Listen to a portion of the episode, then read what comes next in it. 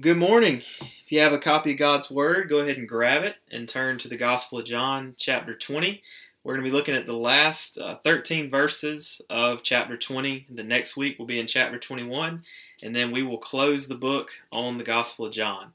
Um, we were supposed to finish the Gospel of John back in April, um, but it is stretched out for seven more months um, for um, a lot of reasons that were out of our control, and uh, some reasons that were, but it's just indicative of 2020 that we spent way more time in this book and things didn't seem to go according to plan at all. But I hope it's been beneficial um, for you. Um, often, when I'm preparing a sermon, I'm considering four types of people who could potentially hear it. I'm trying to, to see the information from the perspectives of an older believer a newer believer, a skeptic, and an elementary age child. And so, to ensure that my, my exposition, illustrations, and examples work on, on these different levels, I'll ask myself questions like Would this reference encourage an older believer? Would this charge challenge a newer believer? Would this gospel illustration challenge a skeptic? Would this, would this example confuse a fifth grader? And I walk through this exercise uh, consistently because I understand many different people will receive the same message on any given Sunday morning. You know, on any given Sunday morning, a man who's been a Christian for 60 years and a woman who's never been in a church more than 60 minutes could sit in the same church, in the same pews, listening to the same preacher, sharing the same gospel. And when you think about it that way, it's a little bit of an overwhelming premise. But I recognize that the gospel is both deep and wide. The gospel is both meat and, and milk. The gospel is both complicated theology and simple truth. And so I'm always working to, to strike a balance in my sermon preparation. Because if I do my job correctly, I'm presenting the gospel in a way that both the seeker and the saint can understand. And also recognize that the gospel is not for the choir only. You're probably familiar with this phrase, uh, preaching to the choir. If not, it's basically a way of saying that you agree. You know, for example, if you said, I love Chick fil A milkshakes, I would respond, Oh, you are preaching to the choir. Because I'm, with you. Okay, I'm, I'm in your corner when it comes to that take. A few years ago, I actually had the opportunity to preach to, to the literal choir. Um, when I was pastor in Middle Georgia, I was asked to speak at uh, this community Thanksgiving service. And these annual services would bring together several churches from several different denominations and faith backgrounds for a Sunday evening of, of blended worship. And one of the highlights of these gatherings was always the community choir who led worship. You know, last year, they had almost a, th- hundred voices, almost at a thousand. It was a hundred voices assembled. On this night, there were probably uh, 50 or 60 in the choir, but when I settled into the pulpit, uh, the choir settled into their seats. And as I started preaching, I quickly noticed that, that some choir members were, were having a conversation with me. They were, they were preaching back to me. They were saying, Amen. Yes, Lord, preach it. Come on now. That was my favorite one. Come on now. When you come from a Baptist background, you're not used to this. Now understand, Baptist preachers are happy if we see a few nodding heads and, and hear one amen. If we do that, we have hit a home run. So I'm a little taken aback on this night with all the encouragement that I'm receiving from the choir because I've never experienced anything like it. But after a couple minutes, I started to appreciate it. Because, in one sense, preaching to the choir is this, this beautiful picture of our unity in the gospel. The choir on this night was full of men and women who came from different churches who, who came together to worship the same Savior. And as they encouraged the young pastor in front of them, they were basically saying over and over again, Hey, we are behind you. We, we agree with you. We are with you. And so there's a good side of, of preaching to the choir, but there's also a bad side of preaching the choir because, in a different sense, preaching the choir can also be this sobering picture of our disobedience with the gospel. Because sometimes preaching the choir can involve preaching shallow, comfortable, man centered sermons designed to tickle the ears of the congregation. And naturally, we understand the allure of preaching to the choir. But we must realize that if we're only preaching to the choir, then we're not preaching to the rest of the world. And then the Great Commission becomes the Great Omission. The strategies of the church shift inward instead of outward. The sermons, lessons, Bible studies, and discussions within the walls of the church will only pertain to the members of the church. And so this morning, as we approach a, a difficult topic, as we, we look at the, the story of, of, of this disciple that's famously known as Doubting Thomas, we're going to avoid preaching to the choir, and we're going to try to approach the topic of doubt directly. Because if we're honest, on some level, doubt is a problem that the skeptic and the saint have in common. And so here's the outline for this morning a very simple outline. Two questions.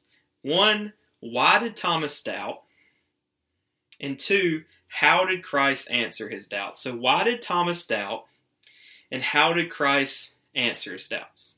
So, let's start by reading the text together. We're going to start reading in verse 19 and we're going to go through the end of the chapter. So, verse 19 to verse 31. John writes On the evening of that day, so this is the, the evening of, of Easter Sunday, the first day of the week, the doors being locked uh, where the disciples were for fear of the Jews, Jesus came and stood among them and said to them, Peace be with you. When he had said this, he showed them his hands and his side. Then the disciples were glad when they saw the Lord. Jesus said to them, Peace be with you. As the Father has sent me, even so I am sending you. And when he had said this, he breathed on them, and he said to them, Receive the Holy Spirit. If you forgive the sins of any, they are, for, they are forgiven them. And if you withhold forgiveness of any, it is withheld. Now Thomas, one of the twelve, called the twin, was not with them when Jesus came. So the other disciples told him, We have seen the Lord. But he said to them, Unless I see in his hands the mark of the nails, and place my finger in the mark of the nails, and place my hand into his side, I will never believe. Eight days later, the disciples were inside again, and Thomas was with them. Although, although the doors were locked, Jesus came and stood among them and said, Peace be with you. Then he said to Thomas, Put your finger here and see my hands, and, and put your hand and, and place it, put out your hand and place it in my side. Do not disbelieve, but believe. And Thomas answered, My Lord and my God. Jesus said to him, Have you believed because you have seen me? Blessed are those who have not seen and yet have believed. Now Jesus did many other signs in the presence of the disciples, which are not written in this book. But these are written so that you may believe that Jesus is the Christ, the Son of God, and that by believing you may have life in his name. So Thomas says there in verse 25, rather matter of factly, unless I see in his hands the mark of the nails, unless I place my finger in the mark of the nails, unless I put my hand in his side, I will never believe you know, if, if, if Christ doesn't show up in the second half of our passage, if, if these are the last recorded words of Thomas, then I would be forced to make a George Strait reference, right? Because these are the famous last words of a fool. Verse 25 is not a good look for Thomas. The other disciples come to him and say, We have seen the Lord. And he stubbornly responds, Unless I see, I will never believe. And on the surface, it seems like the testimony of 10 of your closest friends would be sufficient, but it's not enough for Thomas. And so this brings us to our first question why did Thomas doubt? Now, there are a couple reasons for his, his doubt about the resurrection. There's a general reason, and there's a specific reason. So, so let's start by answering the question in the general sense. Thomas doubted because he was human.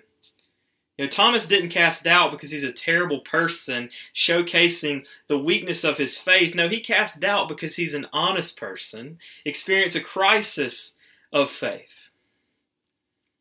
He cast doubt because he was human. And, and he's far from the only one in Scripture to do so. If you look in the Old Testament, there are many heroes of the faith, and, and for many of us, King David stands at the front of the line. Despite his, his moral failures and some really egregious sins, he still accomplished a great deal. He defeated Goliath. He was a military hero. He built an empire by uniting the tribes of Israel. He established Jerusalem as their political, social, and spiritual capital. He moved the ark there. He was a, a poet. He wrote the book of Psalms. He did all of these things. In the Old Testament and the New Testament, he is described as a man after God's own heart. And yet, he doubted. If you look at Psalm 22, David wrote, My God, my God, why have you forsaken me? Why are you so far from saving me from my words of groaning? Oh my God, I cry by day, but you don't answer, and by night I find no rest. Then in the New Testament, the greatest man not named Jesus was John the Baptist.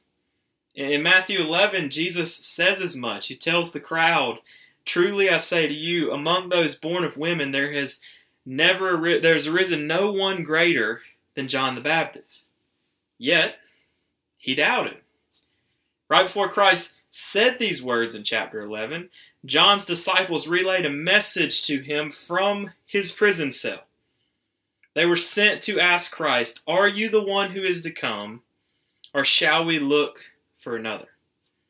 Consider this for a moment that, that John, at, at the start of, of, of the gospel, the start of Christ's gospel, John, the start of Christ's ministry, that, that he's this voice crying out in the wilderness, Behold the Lamb of God who takes away the sins of the world. This, this forerunner for Christ. That he goes from that to a voice whispering through a prison door. Are we sure Jesus Christ is the cow we're looking for? Are we sure that Christ is the Messiah? And just for good measure, let's look at one more example. The end of, of Matthew's gospel, in his final chapter, chapter 28, right after Christ has resurrected and right before Christ gave them the Great Commission and ascended into heaven, Matthew writes this amazing line in verse 17. It says, And when the disciples saw Christ, they worshiped him but some doubted. But some doubted. Christ had fulfilled every Old Testament scripture. He had overcome the grave, and he was mere moments away from floating up into heaven to take his eternal seat at the right hand of the Father. And some of the disciples, in this moment, just shrugged and said, You know, I'm not really sure. I, am probably just going to keep my uh, options open for a little while. It's insane. But here's the point when we see David doubt, when we see John the Baptist doubt, when we see the other disciples doubt, we should react in a couple of ways. First, we should drop Thomas's unfair nickname. For 2,000 years, of church history. He's been known as, as Doubting Thomas, and I don't know what we have to do. Maybe we start a petition on change.org. Maybe we bring a resolution to the Southern Baptist Convention in 2021, but it's been 2,000 years. He shouldn't still be Doubting Thomas. We should do something about that. And second, we should cut ourselves a little slack. We should give ourselves a break. We should recognize that doubt is a common experience for all of us. In his book, Scandalous, New Testament uh, scholar D.A. Carson devotes an entire chapter to Christ's interaction with Thomas in chapter 20. And, and in this chapter, he writes about the different kinds of, of doubt, because not all doubt is the same. You know, doubt can come from ignorance to the truth. If your perception of Christianity has been shaped by culture, or by a negative experience with the local church, then you're likely refuse pursuing deeper knowledge and settled for a flawed understanding. Doubt can come with maturity. When I was serving in, in student ministry, we'd often quote this Lifeway, uh, this study from Lifeway Research, which found that 70% of 18 to 25 year olds who grew up in an evangelical church left it for at least a year during college. And not just that church, just church in general, for at least a year in college. And that's a troubling statistic for sure, but it's also a very natural progression for young adults to ask hard questions about their faith when they get out on their own. You know, to a certain extent, until you're 18, your faith is a little bit mom and dad's faith, and then you have to make a decision for yourself which path you're going to choose. And so, in some ways, it's healthy for a young adult to ask, Do I really believe this? Do I really believe this? Do I really want to devote my life to Christ? Doubt can be a result of a hundred little choices. You know, you probably won't wake up tomorrow and say, "Today I've decided to doubt my faith," but you can have this this this progression happen. If you choose to pour out too much energy into work, or you choose to neglect your family, or you choose to avoid attending church, or you choose to ignore the, the, the, warning signs in your life that you're going down this dangerous trajectory, then more than likely you'll fall into sin. And when you do, when you're down deep in the bottom of that pit, you may refuse to put any of the blame on yourself. You know, the people will do this where they'll walk and they'll make mistake after mistake after mistake and they will they will fall into the pit on their own accord and then they'll look up at their world crumbling around them and say, God, why did you allow this to happen to me? You know, God, why are you singling me out? God, why are you being so unfair? Doubt is sometimes tied to your body. If you don't take care of yourself, if you don't rest, if you don't sleep, if you don't exercise, if you don't keep watch over your physical health, and you can reach a state of exhaustion. And exhaustion leads to cynicism. And cynicism is a close cousin of doubt. And finally, doubt can come through a painful crisis.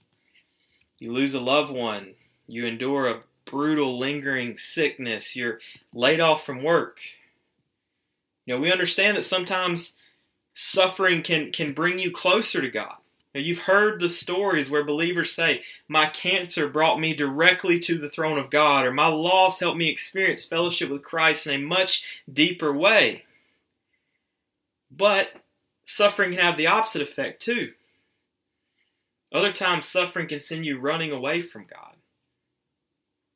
And so there's multiple layers to doubt. And maybe one of these examples brings back memories of a painful season.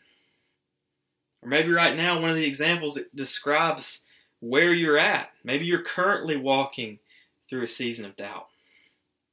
Maybe you have small doubts about certain portions of Scripture or beliefs of the church. Or maybe you have big doubts about God's sovereignty or your salvation. And I want you to know that if you've experienced doubt in the past, or you experience doubt in the present, or or when you inevitably experience doubt in the future in some way, please hear and remember these words. Having doubt doesn't mean that you're a lost sheep, doesn't mean that you're a weak Christian. It means that you are a fallen human being living on the wrong side of heaven.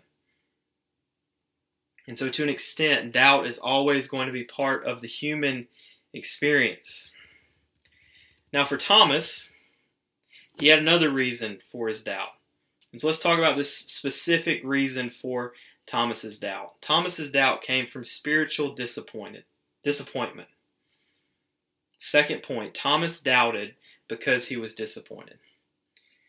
Listen, if you hang around the church long enough, you will be disappointed. If you hang around your pastor long enough, you will certainly be disappointed. Because the local church is full of imperfect people following a perfect Savior. And for that reason, churches split, pastors flame out, deacons falter, church members fall short, and unfortunately, some allow their disappointment in the actions of sinful humans affect their perception of the sinless Christ. And so Thomas was experiencing a, a spiritual disappointment that we we struggle to understand, profound religious disappointment. Remember, he left his former life. He followed Jesus for three years. He ate with him. He traveled with him. He witnessed the miracles. He heard the words. He watched him fulfill Scripture. You remember he, he rode into Jerusalem. Do you remember that day, Palm Sunday?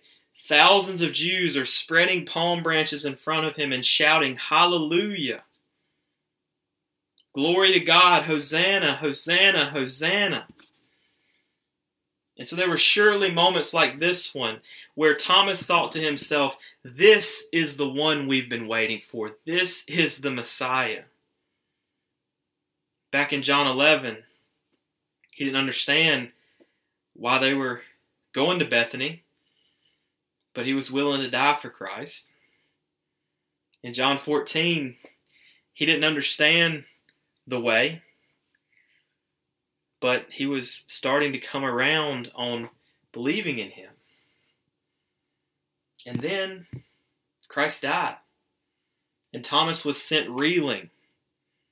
You understand that, that Christ had shattered every expectation for Thomas.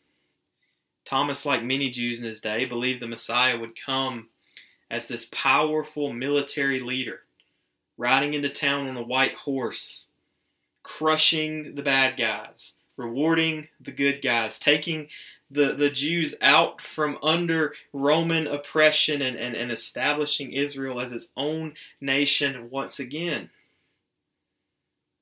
And then Christ comes and he lives as a friend to the Roman, to the tax collector, and to the prostitute, and he dies in weakness and shame. And Thomas had no category for a dying Messiah or a suffering God.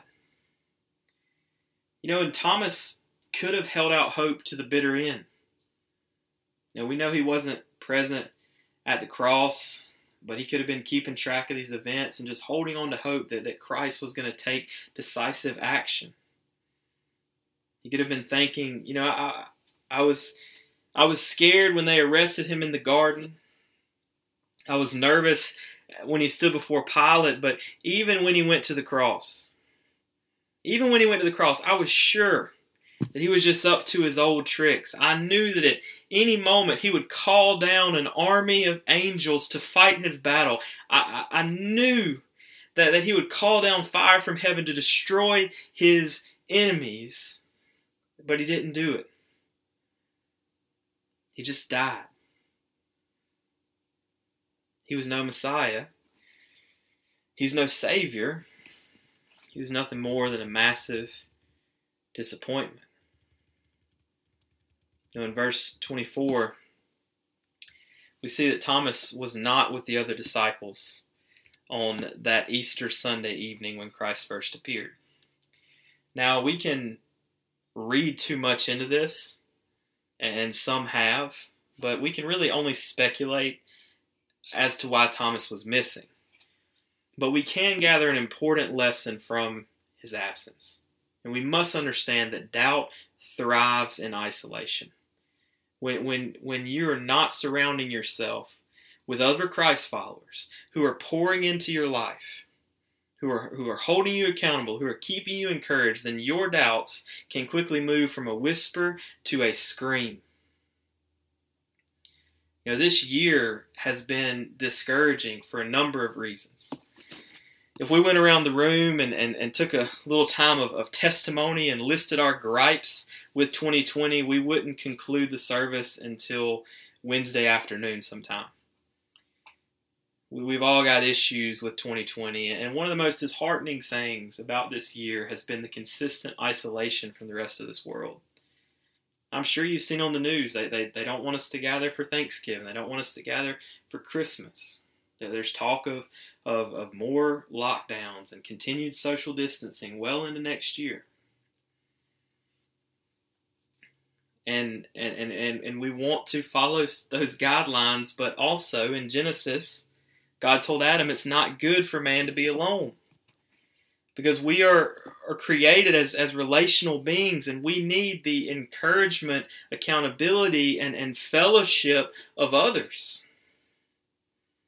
And so while we can't pinpoint the reason for Thomas's absence, we can learn about the danger of isolation from his absence. As another preacher puts it, his absence warns us that the weeds of doubt grow fast and strong in the soil of isolation.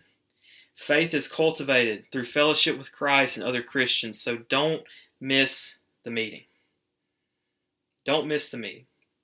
And we don't know why, but Thomas missed this first meeting. But here's here's the encouraging part. When we look at verse 25, we learn something from the disciples about handling the doubts of other believers. Verse 25 says, The other disciples told him, We have seen the Lord. And in the original language, the grammatical emphasis translates, They kept telling him. They, they continued telling him, We have seen the Lord. And so we see this picture of the other disciples repeatedly and emphatically reporting about their meeting with the risen Christ. They didn't hold Thomas's absence against him. They didn't shame him. They didn't belittle him. They simply continued to share the gospel with him over and over again. But their witness wasn't enough because Thomas wanted more evidence. He wanted more answers. He famously said, Unless I see, I will never believe. So let's move to our, our second question How did Christ answer his doubts? Christ provided Thomas and us with three things. Let's look at these individually. They're, I'm sorry, the three things are peace, presence, and purpose. All right, let's look at these individually. First, Christ provides peace. On three occasions, Christ said, Peace be with you. Verse 27, when he first encountered Thomas, the first words out of his mouth were, Peace be with you. And this is a little humorous because if a dead man suddenly appeared in the middle of a locked room, your first instinct would not be peace. I mean, imagine waking up in the middle of the night and your mouth is dry and you go into your kitchen to grab a glass of water and you flip on the light and you find me sitting at your table. And I look up from the plate of your Oreos that I'm eating and I utter the words, Peace be with you, brother. I'm betting that you're not going to feel peace in that moment. Right? It's probably going to startle you, it's going to scare you a little bit that someone's sitting at your kitchen table. Now, when Christ said, Peace be with you, he wasn't simply offering a, a, greeting to the disciples, he was making a much more significant statement. You know, in several weeks, we're are gonna are gonna come to another Christmas. And do you remember what the angels declared on that first Christmas night? Peace on earth. There are two other times in the Gospel of John where Christ issued peace to his disciples, and both of those statements occurred in the upper, upper room discourse. The first is in chapter 14. Christ said to them, Peace I leave with you, my peace I give to you, not as the world gives, do I give to you. Let not your hearts be troubled, neither let them be afraid.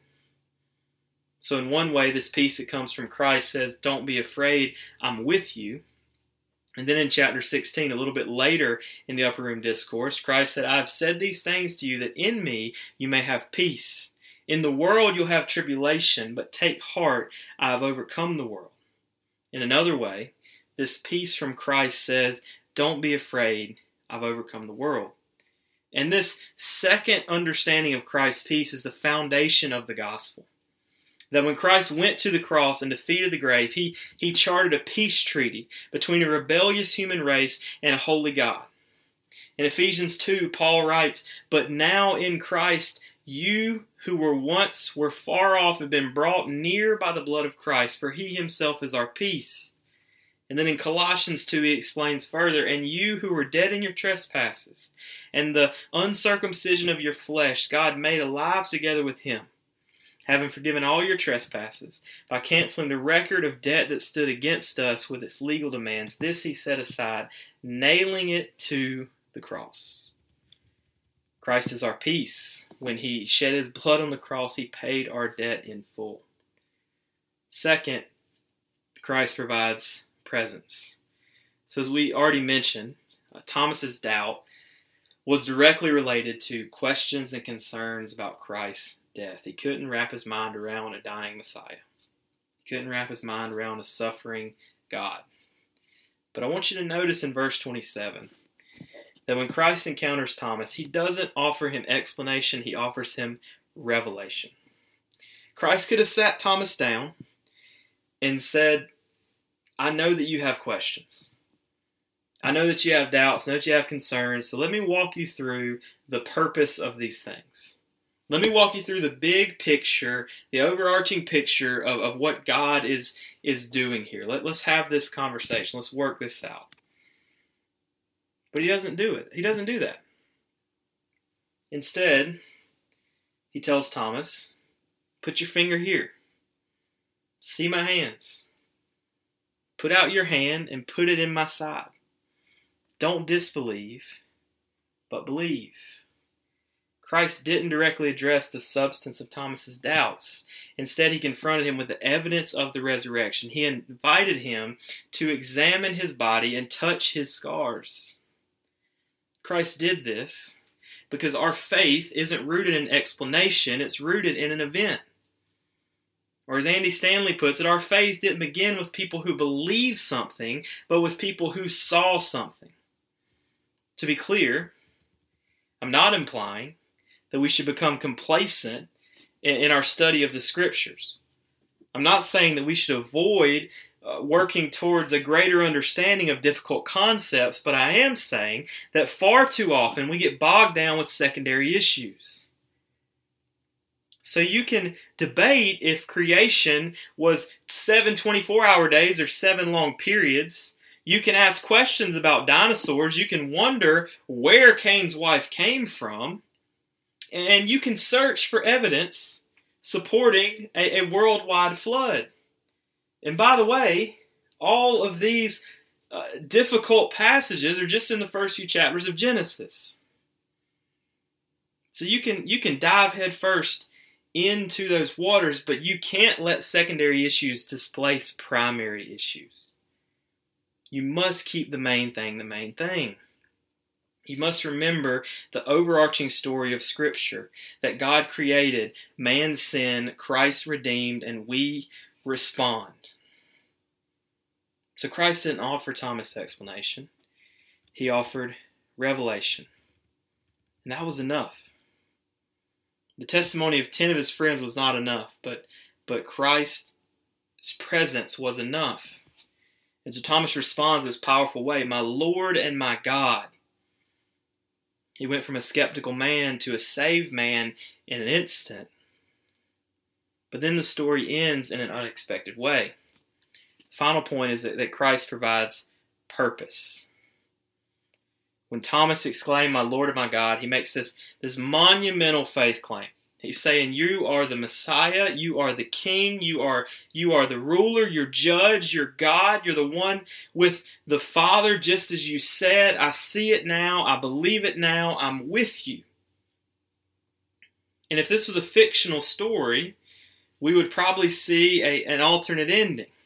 Thomas would say, My Lord and my God, and Jesus would respond, My son and my disciple. And then they'd share a, a group hug with the other disciples, and the frame would freeze and the end credits would roll. But here's the issue with a, a glossy Hollywood ending if the story ended with Thomas believing and the room rejoicing and the disciples taking a victory parade down Main Street with Thomas on their shoulders, then we wouldn't have any answers for ourselves. We wouldn't have any answers for our doubts. And we would say, well, that's, that's good for Thomas. He saw Jesus Christ in the flesh and, and believed, but we live 2,000 years in the future and we'll never experience Christ in the same way. This is why Christ gave Thomas a general rebuke in verse 29. He asked, Have you believed because you have seen me? And then he says, Listen to this Blessed are those who have not seen and yet have believed. Blessed are those who have not seen and yet have believed. Can you see Christ giving a small wink to us in the future? He was referencing this quickly approaching era when faith would not be based on first hand encounters with Jesus, but it would be based on the spirit given testimony of those who are eyewitnesses to the resurrected Christ. And Thomas's transition from doubter to believer is appropriately placed right before John's purpose of the book in verses 30 and 31, where he says, These things are written so that you may believe that Jesus is the Christ, the Son of God, and that by believing you may have life in his name. In a short period of time, Thomas walked through the, the natural progression of becoming a follower of Jesus Christ. The cross gave him an eternal peace with God the Father. Christ gave him the constant presence of God the Spirit, and the Great Commission gave him the lifelong purpose from God the Son. Thomas was the last disciple to believe, but according to church history, he was the first disciple to be martyred. He took the gospel to India, where he was speared to death by the locals because of his preaching. You know, the only explanation for such a dramatic turnaround for Thomas was a first hand experience with the resurrected Christ. And so, church, if you're you're wrestling with doubt, join Thomas in bringing your doubts to the foot of the cross. Your faith is not contingent on what can be explained. Your faith is rooted in what has already been revealed. Let's pray. Father, we we thank you for your word. Lord, we thank you for the example of Thomas. You know, far too often in in the local church, we feel shame and, and, and regret for having doubt. And this this story is an encouragement to us. You say, Blessed are those who, who believe what they can't see, and you know, Father, that's us. And so thank you for this story and thank you for the ways that that, that, that Christ has, has revealed himself to us through your word. And so, Father, as we come to a time of invitation, I just pray for everyone under the sound of my voice that they would share this, this testimony with Thomas that at some point in their life, they've said, You know, I was blind, but now I see. I was blind, but, but now I see. Father, if there's anyone in here that's never made that profession of faith and still struggling with doubt, Father, through your Spirit, I, I, pray that you would encourage them this morning to leave those doubts at, at the foot of the cross. I pray this morning that they would, would see the resurrected Christ with new eyes. Father, give us eyes to see, give us ears to hear, give us hearts to understand. We love you, and we thank you for your Son. We pray these things in His name. Amen.